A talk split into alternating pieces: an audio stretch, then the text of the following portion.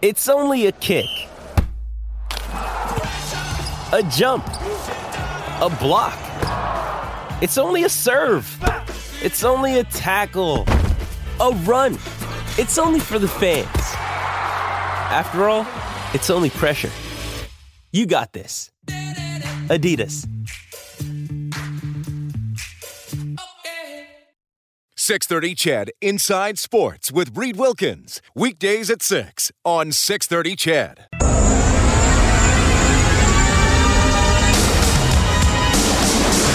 Nurse, beautiful move to the net. Big shot, score! And Edmonton completes a dramatic comeback. Kassian left it for McDavid. Drive the net. What a shot! Top right corner, unbelievable.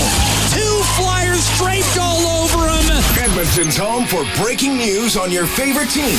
This is Inside Sports with Reed Wilkins on the voice of your Edmonton Oilers and Eskimos. 630 Ched.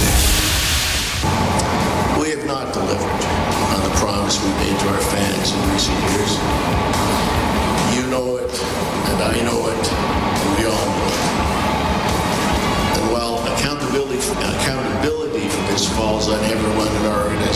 Starts and stops with me. And I want you to know we're listening to our fans. We get it, and we're doing everything we can to get it right. That is the voice of Edmonton Oilers owner, Daryl Katz, today at the press conference, which unveiled Ken Holland officially as the new general manager and president of hockey operations of the Edmonton Oilers. It is Brendan Escott alongside uh, with you here on Inside Sports. Who? Who are you listening to right now? Well, I produce Oilers Now with Bob Stauffer from 12 to 2 on 630 Ched. Uh, spent this entire season very close with the Oilers hockey team at all the home games and down in the dressing rooms and and uh, getting that post-game audio for you on the Oilers radio network and hey, we got a couple people on the injured list tonight, so here I am spending the evening to, with you, rather. And uh, we got a busy one, of course, as today was the day that many people had been uh, speculating about, at least for the last couple of days. Ken Holland, who spent 36 seasons in Detroit officially at the helm of the Edmonton Oilers, and uh, he will do so with full autonomy, as was announced at the press conference today. Uh, let's get the conversation going right off the top. Text in 630 630. Do you approve? What do you think about that? Ken Holland, is he the right guy to steer the ship in a different direction than it has gone in the last 13 seasons? I'd like to know what you think. We'll get more thoughts from the regular host of this show coming up at about 6:15 this evening. Reed Wilkins will join me from his vacation spot out in Ontario. Daniel Nugent Bowman from the Athletic will check in at 6:35. Seven o'clock.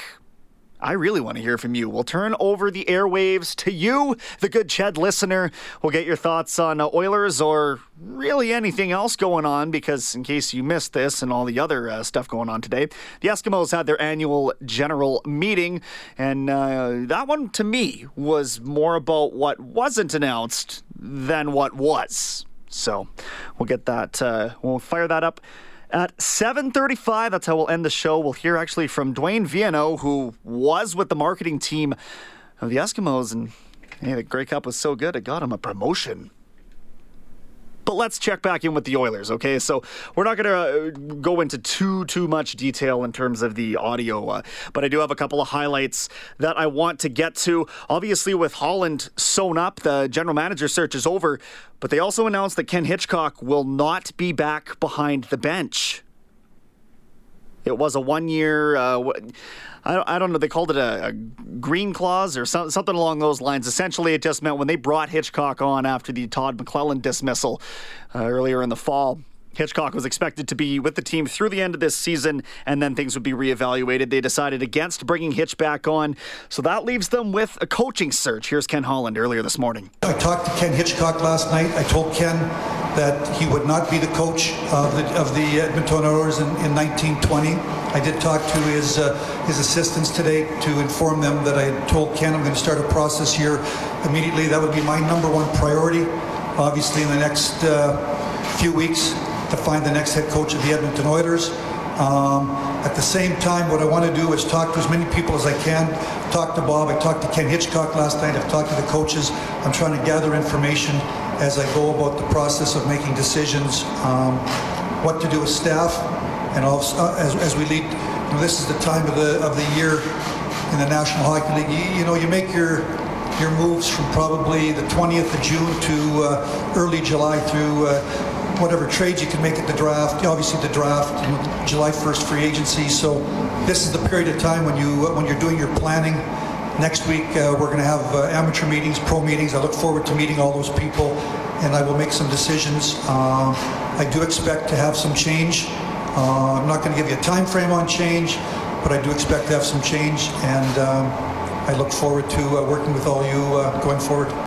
Again, Ken Holland uh, at the press conference earlier today announcing him as the general manager and president of hockey operations. Now, where does that leave the interim general manager uh, prior to today, and that is Keith Gretzky, who was very much a part of the application process. He wanted to get the reins of this Oilers hockey club. He had been functioning as an assistant general manager with the team, while Bob Nicholson, who's the vice chair of Oilers Entertainment, he addressed that one today as well. Keith Gretzky did a great job as the interim general manager. Uh, Keith Gretzky was through the whole process, but I had to make a recommendation to Daryl Katz, who was going to be the president and general manager, and there was only one person that I recommended to Daryl, and that was Ken Holland. In my opinion, the reason that Ken Holland stood out, uh, not only with his resume, which we can get into a little bit later in the show, uh, multiple Stanley Cups, multiple conference titles, president's trophies, etc., but it's his credibility. And credibility around the league is a big deal. And I think that this Oilers organization, and if you listen to the press conference, you know what I'm talking about. They need stability from the top down. They need a guy who's going to be able to, well, provide uh, provide a situation where they aren't constantly replacing the general manager or the head coach, et cetera, et cetera, which has been the case. All right, so there's your audio recap of earlier uh, the press conference earlier today. It is 6:12 here in Edmonton. We are going to step out a little bit early because I do want to bring Reed Wilkins in, which we will do after the break. It is Brendan Escott in hosting today on Inside Sports.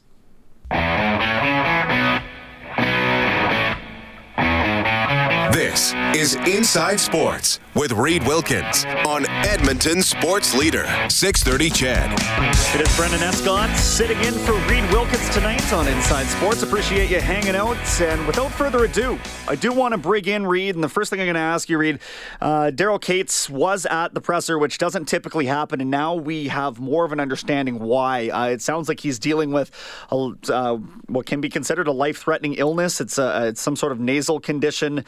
Um, just give me give me your overall thoughts, and maybe does that come as a surprise to you?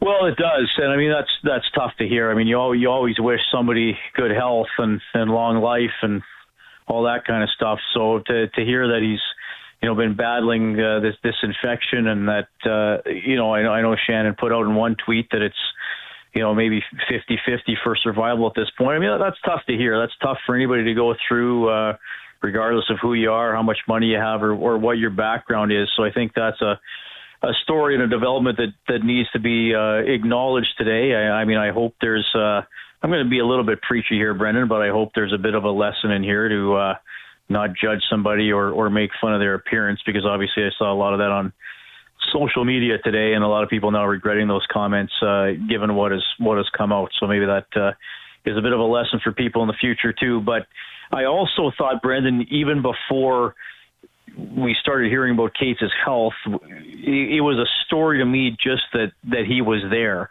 I mean, like anybody who's who's followed the Oilers for any length of time or since he's owned the team, know that he doesn't speak publicly a lot. I, I mean, he's very uh, selective about when he appears, when he communicates, and very careful about what he says he was on the face-off show with Bob and I before the home opener, and uh, you know, I, I know you heard that interview. He didn't he didn't have much to say. I mean, he was just trying to be optimistic, and we we talked to him for about three or four minutes, and he was he was pretty quiet during that, and he's generally been.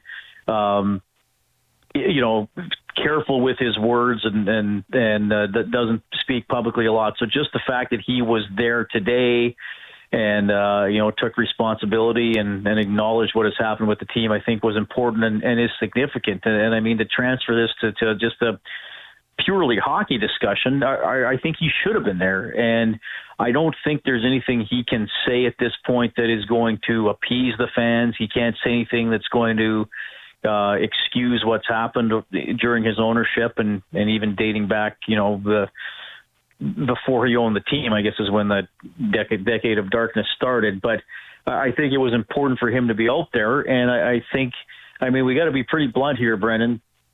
The over the uh, I mean, since they made it to the Stanley Cup final in 2006, the Edmonton Oilers are the worst franchise in the NHL, and it's not close. I mean, there's some others who have had a lot of struggles, and I'm talking strictly about on ice performance because when it comes to um, fan support and, and profitability, I suppose, I mean, the Oilers are doing fine. They they got incredibly passionate fans who are are hurt and, and beat down and angry, and I don't blame them for that but they haven't gone away for for the most part. Yeah, sure, apathy I think has crept in to some extent for the but for the most part the fan base hasn't gone away.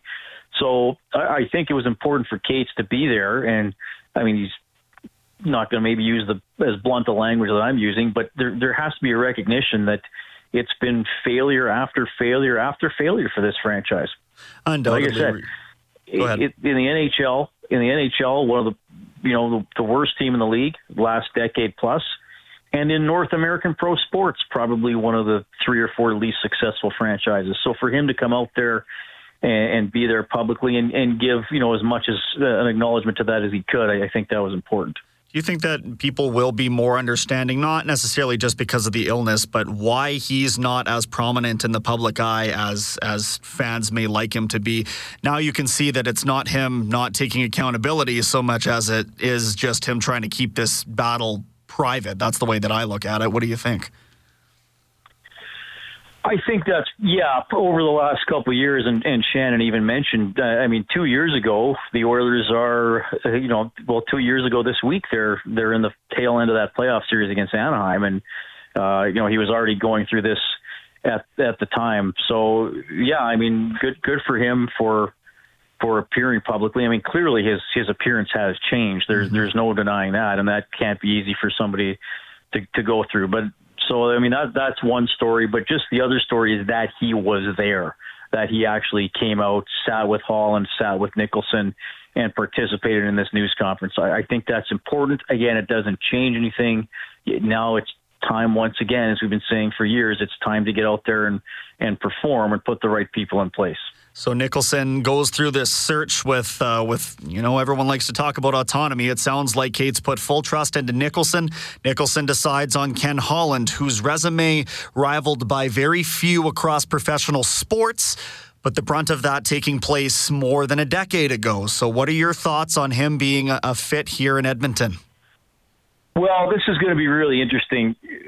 I, first of all, if it just comes down to experience and, and NHL knowledge and connections in, in the world of pro hockey, Ken Holland would be right up there with anybody. Yeah, yeah. I mean, you got to look at the the Lamoriellos and Rutherfords of the world, the guys who've been in the league a long time, have had success at, at stages in their career, are, are known as good leaders, are known as as patient people who are able to put their plan in place uh, I mean, what Holland has done, I think, rivals anybody. So it's, it's interesting to me, Brendan. Obviously, we say in sports the best indicator of future performance is past performance. Well, in Ken Holland, you have multiple Stanley Cups, you have multiple playoff teams, you have multiple contending teams, and you think, oh, that's that's great. And then you look at the last four or five years, and you say, well, okay, some contracts where players were probably overpaid, some contracts where players got no move clauses, where maybe you wish you had the flexibility to look at moving them, and you can certainly say, okay, well that that doesn't doesn't reflect as well on him. I think here's the thing with with Holland, and and Brendan. Look, we can talk about Ken Holland all we want, and obviously we're going to, but the problems facing the Oilers don't change with with the GM. What do you do with Milan Lucic? Well, you can't really do anything. You know, do you want to maybe try to move on from Russell or Sekera or one of them? That's hard to do because of no moves. Um, you're locked into a goaltender for three years that, quite frankly, we're not sure if if if he's a capable starter. For the most part, he didn't look like he was. So you have all these issues that Ken Holland didn't cause, but it's on him to fix them. So you know, I know this. I, I've seen a lot of the debate on on social media and with writers and bloggers over the last few days. What part of Holland's resume do you look at? look, he's a smart guy. I, I think he's one of those guys that have never stopped learning, never stopped uh, having people around him that he can trust, which is going to be important in this situation as well. So, how do you deal with these situations that appear to be very, very difficult to deal with? And so, I guess if you're an Oilers fan, I ask you this: Would you sooner have Ken Holland trying to figure this out, or would you sooner have some of the assistant GMs whose names were thrown about? uh, as as people trying to figure it out. Look, I've been saying this a lot for the last two weeks. We're not going to know the answer for probably two years. Uh, I think there are, you know, I, I, I'm hopeful Holland can do it. I'm hopeful he has the experience and the connections and the know-how and the trust in his right-hand man that he's going to bring in to get it done. But um, you know, it's it's a tough task. It's a tough task to turn the Oilers into a Stanley Cup contender from where they are right now and to do it quickly. Hey, could they be a wild card team next year? Sure, they could have been one this year. You know, if they would have avoided maybe one tough stretch of the season instead of having three or four like they did. But that's that's really what what we're looking at is what can he do over the next couple of years? How can he bring along some of the prospects? Can he adeptly make a trade?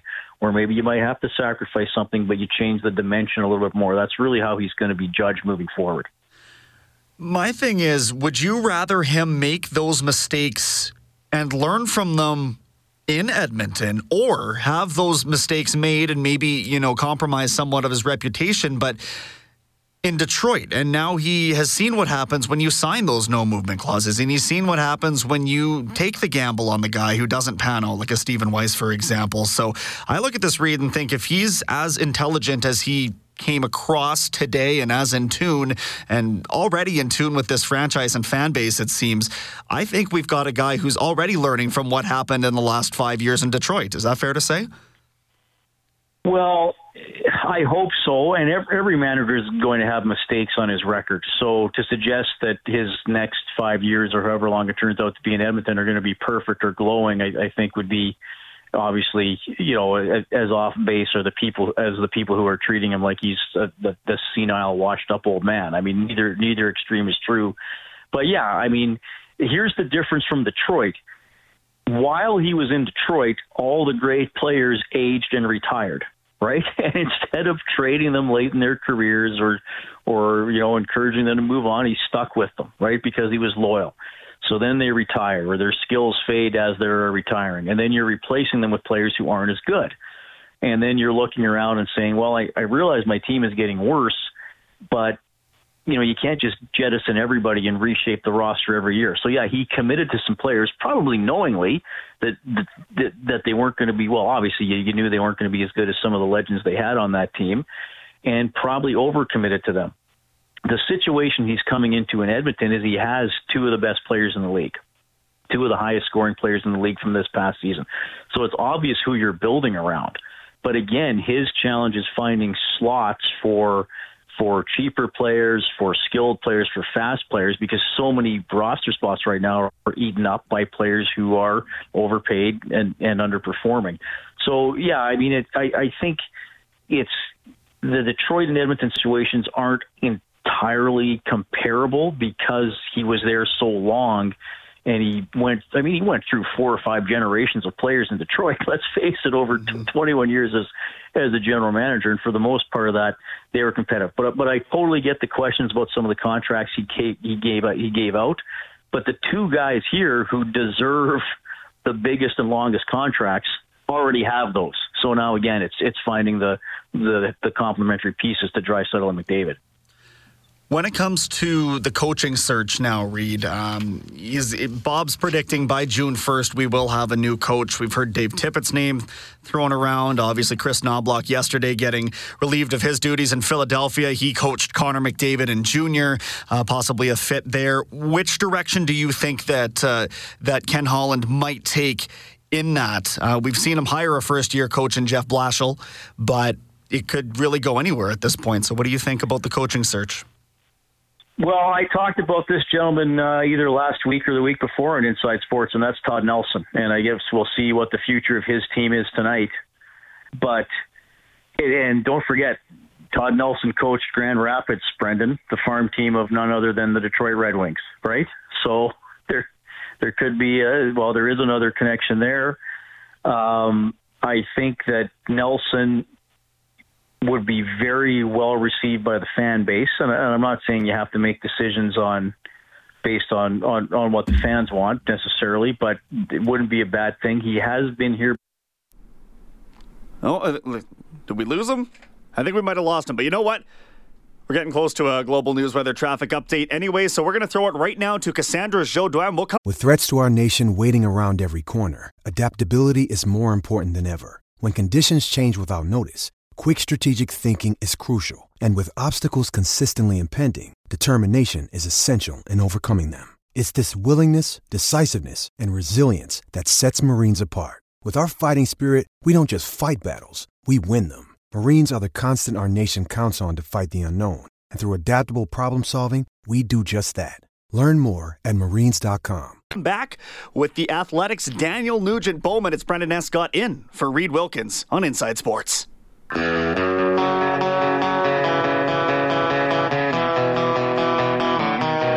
home for breaking news and expert opinion. Inside Sports with Reed Wilkins on 630 Ched.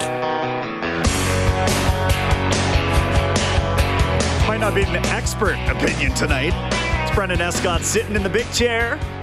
Reed Wilkins off. Dave Campbell off. So the rookie gets the call up to Inside Sports. Appreciate you hanging around. We just heard from the man himself. A little phone trouble at the end of that, but it's all good. Uh, keep the text flowing in at 630, 630. Would love to get your thoughts on Ken Holland. It was kind of polarizing when those rumors started leaking out that he was the one that Bob Nicholson was targeting in this GM search. We know we can can talk the talk based on today. We know we can walk the walk based on the last uh, 22 years, 21 years worth of general manager service in Detroit. Are you of the opinion that he benefited from excellent scouting in Detroit? Zetterberg's a seventh round pick. I believe Datsyuk's a sixth rounder. Or do you think that he can actually get it done himself? Let me know what you think. 630, 630. One person we always appreciate the opinion of here on 630 Ched in our various capacities is Daniel Nugent Bowman from The Athletic. That's who I'm joined by right now. It's his first foray uh, in the Oilers media scene. This was his first year. Uh, Dan, obviously, you were down there this morning. Um, just curious, right off the bat here, do you like the fit of Holland as GM and president of hockey operations? Yeah, I think it's a good fit. It's a safe fit to me. Uh, obviously, um, Bob Nicholson and Ken Hitchcock have a, a pretty extensive history. Uh, uh, obviously, uh, most recently, you know, the Hockey Canada and the uh, the last two uh, Olympic teams that involved NHL players. Um, so yeah, in that in that sense, it's a safe fit. Um, you know, he Ken uh, Ken Holland that is uh, obviously has uh, quite the track record as a general manager. Uh, the the um, criticism, obviously, against him in, in recent times is uh, the the kind of mess in Detroit, obviously missing the playoffs the last couple of years, and the, the cap situation where longer term contracts have been given to uh, veteran players that were either on the back nine of their career or had uh, had injury issues that uh, kept these players out. So.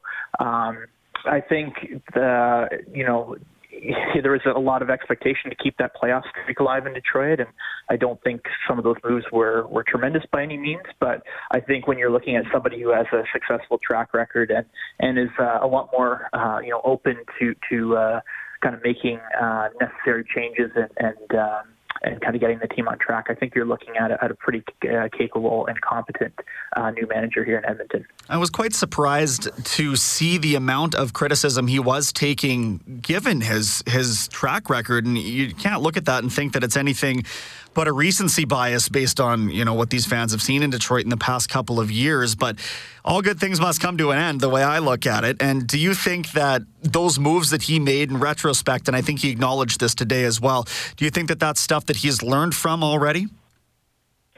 I, I, I mean, I think so in some respects. So now I did ask him about the the cap, and he was uh, I don't want to say defensive, but he did try to justify it in the sense that uh, you know players like Zetterberg and, and Johan Franzen um, had been had been injured, and um, uh, that kind of t- took up roughly ten million dollars worth of of cap space that went on a LTIR, and it's, and it's tough to find.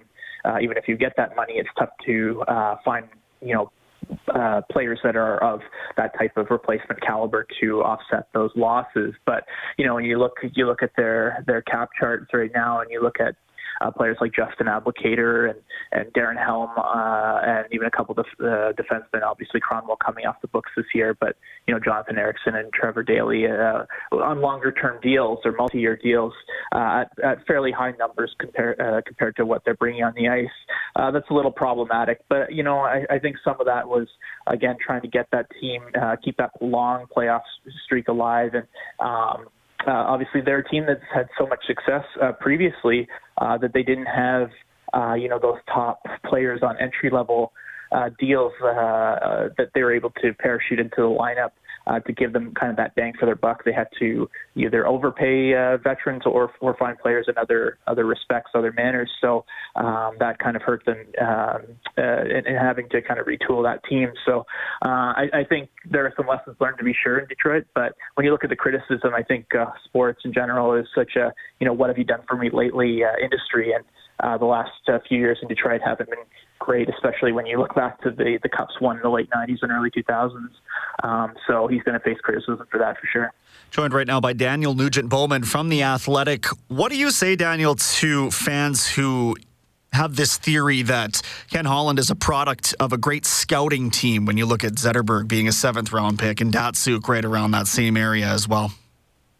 I'd say some of that is true, but you have to also remember that uh, that's where he cut his teeth, and that he, you know, I, I look at managers as as uh, you know being um, kind of adept or, or coming from uh, specific background, you know, scouting or or trading or, or, or whatnot. And, and his background is is scouting. Like he he was a Western scout, became the team's amateur scout, and uh, as he rose up to uh, you know assistant general manager and then ultimately the general manager there, it, it's clear that he came from a scouting background. Um, know, uh, obviously some of those picks uh, when you're looking at you know late round round picks, uh, you know, uh, you know. Uh, Lidstrom and and and Zetterberg and Datsyuk and those those types of guys. Um, those you know came from overseas where he would have had, I would assume, at least uh, less uh, input in ter- uh, opposed to North America. But just look at the most recent draft that the Red Wings had, uh, where they actually did get to pick pretty high for the first time in a long time. Uh, I thought he did, he did tremendously well in getting um, Filip Zadina and then uh, late in the first round, uh, Joe Veleno, a former uh, exceptional status player. So um, I think you know the last couple of years have been much better for the Red Wings in that regard, and, and that kind of comes down to uh, him being able to pick higher in the draft. So we look at the the structure of the order of command, if you will, um, both with Holland as the the general manager and the president of hockey operations. He is still reporting to Nicholson as the vice chair of OEG. Um, do you think that it's a a good restructure in that regard? I mean, how, how do you feel about the the order of, of command, if you will, uh, within the organization now? Because that's been the subject of scrutiny for fans for quite some time. Oh, I'm fine with it. I mean, if you're going to bring in somebody uh, of, of Ken Holland's uh, stature, of his uh, experience, and uh, with his track record, um, you're going to need to give him full autonomy. He said today that he wouldn't have taken the job uh, otherwise, and uh, you're going to need to give him some term and some some uh, dollars on that deal. So uh, I think you know he's he, from what I've heard, and he reiterated this today that he's a uh, he's an information gatherer where he he likes to consult people. I don't think it's a situation where he's uh, going to. Uh, uh, although he has uh, complete autonomy, that he's going to to kind of run it uh, dictator style. He, he, I think he's going to bring in uh, as many competent uh, people as he can uh, surrounding him, uh, to surround him rather, and, and to uh, to bounce ideas off of. Uh, he said that you know when a decision is being made, he's the guy who steps up to the podium, but uh, that's after uh, seeking advice from from several people and getting their opinions on it. So um, I'm completely fine with him. Uh, or anyone for that matter that they deem or that uh, you know is an appropriate general manager to have that full autonomy. Daniel Nugent Bowman on the line. Brendan Escott guest hosting Inside Sports tonight. Still avoid it coaching now that we know for sure they will not bring back Ken Hitchcock. Todd Nelson has been a name that many people seem to think is a great fit. Uh, we know that there's a couple others available. Dave Tippett has been circulated quite a bit. What, uh, where are you leaning right now in terms of who you think might be a, a good man to lead the charge on the coaching front for the Oilers? Well, there's some there's some interesting names. You mentioned those two, and I think those are the two that uh, people have have um, uh, talked about uh, probably the most uh, since it was apparent that uh, Ken uh, Ken. Geez, so many Kens. Ken uh, Holland was going to take this job, um, but uh, you know he's a guy that uh, you know he's only had three head coaches uh, that he hired in Detroit in 22 years as general manager. Of course, uh, Scotty Bowman uh, was somebody that he inherited, um, and so he made it clear today that he wants somebody that uh, can he can develop a relationship with and, and can can be here for several years alongside him. So uh, to me, that that that sounds like somebody um, kind of younger or somebody that uh, that again he can grow with. So uh, those those two uh, people that uh, have been mentioned. Uh, well, I mean Dave Tippett is a little bit older, but uh, certainly uh, Todd Nelson would be somebody who'd fit that mold. Um, you could look, you know, even in house where he's hired uh, Dave Lewis before to be uh, you know off uh, Scotty Bowman's staff. So I would think that would put somebody maybe uh, uh, along the lines of Glenn Gulutzan uh, in good stead. Uh, even Jay Jay Woodcroft with the with the Condors. Now, he obviously has a, a history with Jay uh, dating back to uh, their time in Detroit, where where Woodcroft was a uh, was a video coach. Um, the fact that he's only been a head coach uh, for one year is, is a strike against him, obviously, but it's been a tremendous year for the Condors. Uh, with the obviously the long winning streak and now into the second round of the playoffs. So uh, I would think he'd be up for at least a, a consideration in that regard as well. Do you think that they would be uncomfortable in ruffling the feathers down there because of the success that they've had, and particularly because Holland spoke about wanting to develop players in the minor leagues? Um, somebody posed that exact same question to me on Twitter the other day, and I thought, well, obviously he's showing that he's got. Um, he's worth his salt in the coaching ranks, but they've got a good thing going in Bakersfield. Do you think that they might just want to keep it that way? that's that's a fair point. Um, I would say though, obviously the NHL team is is is the most important uh, aspect in, in the organization in a franchise. So if they were to determine that Jay Woodcroft was the best man for the job, I don't think they would have any uh, reluctance to break up a good thing in, in Bakersfield uh, for the sake of uh, or to, to prevent him from being an NHL coach with the with the Oilers.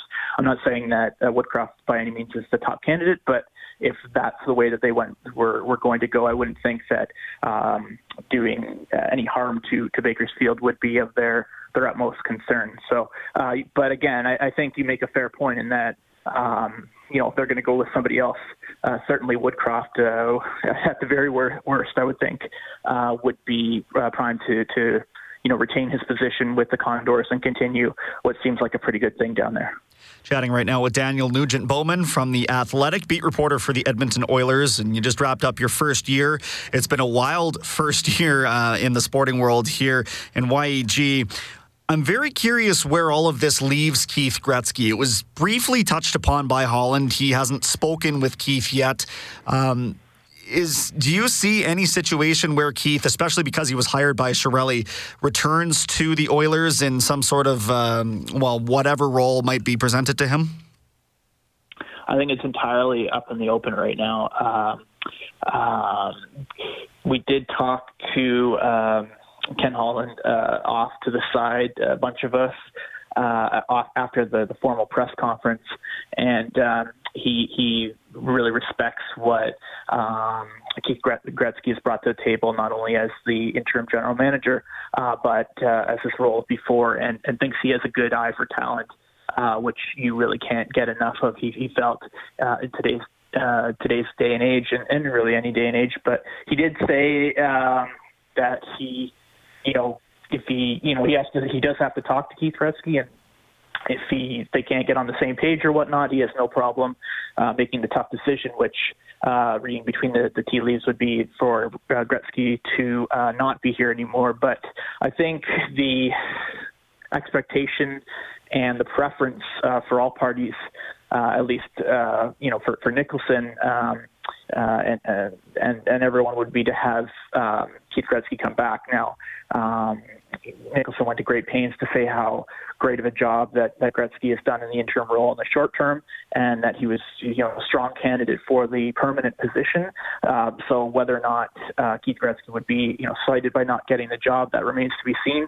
Of course, uh, he, has, he has to have these conversations with with Holland, and they have to kind of determine where he will fit in in the long run. So uh, with uh, with all that said, it, it, does remain a wide open question because uh, the draft is coming, you know, very soon, and uh, Keith Gretzky and Bob Green were were kind of slated to run the draft table for the Oilers, but uh, with scouting meetings coming uh, next week, I think it's all kind of open to uh, to see what happens here in the next little while. And certainly looking forward to seeing what kind of direction they want to take. Do they take the best player available at the draft? Um, we'd have to go back, or I would anyway, and have to sort of further evaluate how they have drafted Dan. But as you mentioned, uh, it's going to be a bit of a different position just because he spent so many years, Holland did, drafting in the late first round because of the success that they were having. Um, with respect to the assistant general manager, Sean Burke is a name that had been floated around. Of course, his son Brendan playing hockey uh, with the Golden Bears here in Edmonton, and uh, somebody who they've dubbed as a goaltender whisperer around the league. Knowing that Holland said that they do need to add some goaltending help, do you think that Sean Burke might have a place here in Edmonton, supposing that Keith Gretzky decides he wants to move on? Again, that that's a, that's a good question and one that uh, you know, I know Sean Burke uh, interviewed for this job, and I and I know um, he, he got you know pretty far in the process, and he's he's an up and coming uh, general manager um, uh, prospect uh, here, and so it would be up to Sean to kind of determine. Well, obviously, it might not be this year because these these jobs are are taken up, um, but could he continue to uh, kind of do what he's doing with Montreal Canadiens as a Western scout? And uh, he's obviously in, in, in a good spot with, with Hockey Canada running several of these tournament teams of late. Um, can he continue to do that and put himself in a good position uh, to be a general manager going forward with another team? Um, certainly, you know, if he was to be the assistant general manager here, um, that would be or could be a stepping stone to somewhere else um, because obviously uh, with Ken Holland signing a five-year contract, it doesn't seem like that path would be clear in Edmonton to be the general manager anytime soon. So that's something I think uh, Burke would would have to consider. Um, but I think he's more on the management track right now as opposed to um, the kind of the goaltending coach where he kind of cut his teeth once he uh, retired about 10 years ago. So, um, you know, there, there could be a possibility for him to come here. Um, I know he's, he's pretty well uh, regarded by uh, Bob Nicholson, but that'll ultimately be uh, Ken Holland's decision, uh, not Nicholson's. All right, Daniel, and we'll leave you with this as we uh, wrap things up with Daniel Nugent Bowman from The Athletic. Obviously, Daryl Katz and the, the health uh, stuff that came to light today. Uh, maybe just a quick thought on that and, and if that means anything for the franchise or uh, at least helps explain to the fans why he's been out of the spotlight for the last couple of years. Maybe just uh, give me your opinion on that situation. Yeah, having been so new uh, here, uh, I've uh, you know only covered this team for for one year, and I guess the fear's not technically over. Uh, today was the first time I've had the uh, experience of of seeing uh, Dale Katz in person. Uh, didn't get a chance to um, to talk to him, you know, one on one or privately or anything like that. So I don't know him, you know, very well, really at all. Um, obviously, uh, with the news coming to light of uh, some some health problems. It's uh, certainly uh, unfortunate, and, and you can only wish uh, people the best uh, if they're having you know some health some health uh, issues like that. So certainly that's uh, first and, and foremost here uh, with with him. Um, in terms of the team, I mean, yeah, I, I would I would imagine. Uh, if you're going through something just to you know purely uh, you know speculate per se that you're you're probably only you know want to be a little bit more private. So uh, you can certainly respect the fact that he came out today and and uh, kind of explained, uh, you know, from his perspective, uh, how uh, underwhelming the team has been of late and how he hopes that uh, they'll turn that around. So I give him credit for for coming out today and speaking, but all you can do is hope for the best for for him in terms of his health. When you need mealtime inspiration, it's worth shopping Kroger, where you'll find over 30,000 mouthwatering choices that excite your inner foodie. And no matter what tasty choice you make, you'll enjoy our everyday low prices, plus extra ways to save, like digital coupons worth over $600 each week. You can also save up to $1 off per gallon at the pump with fuel points. More savings and more inspiring flavors make shopping Kroger worth it every time. Kroger, fresh for everyone. Fuel restrictions apply. All right, Daniel, always appreciate the time, my friend, and I look forward to chatting to you as soon.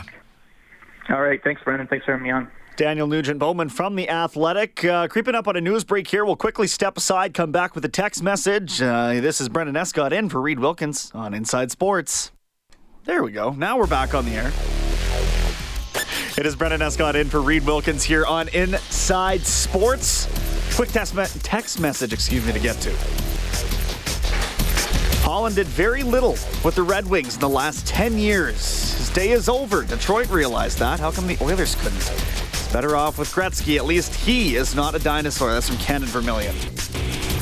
Understand that you can only be so good for so long, and to stay that good, especially through the end of the careers of Lidstrom, Draper, Chelios, all those guys, Kronwall, got to make some trades to put the talent around them, that results in not having a good drop, drop pick, etc., etc. Uh, again, it can't last forever. I'm excited to see what Holland does here in Edmonton. On the other side of this break, we go interactive on Inside Sports. Dial me up. 630 630 is the text line. 780 496 0063 to call. We're off to a global news weather traffic update with Cassandra Jodouin. 630 Ched Inside Sports with Reed Wilkins. Weekdays at 6 on 630 Ched.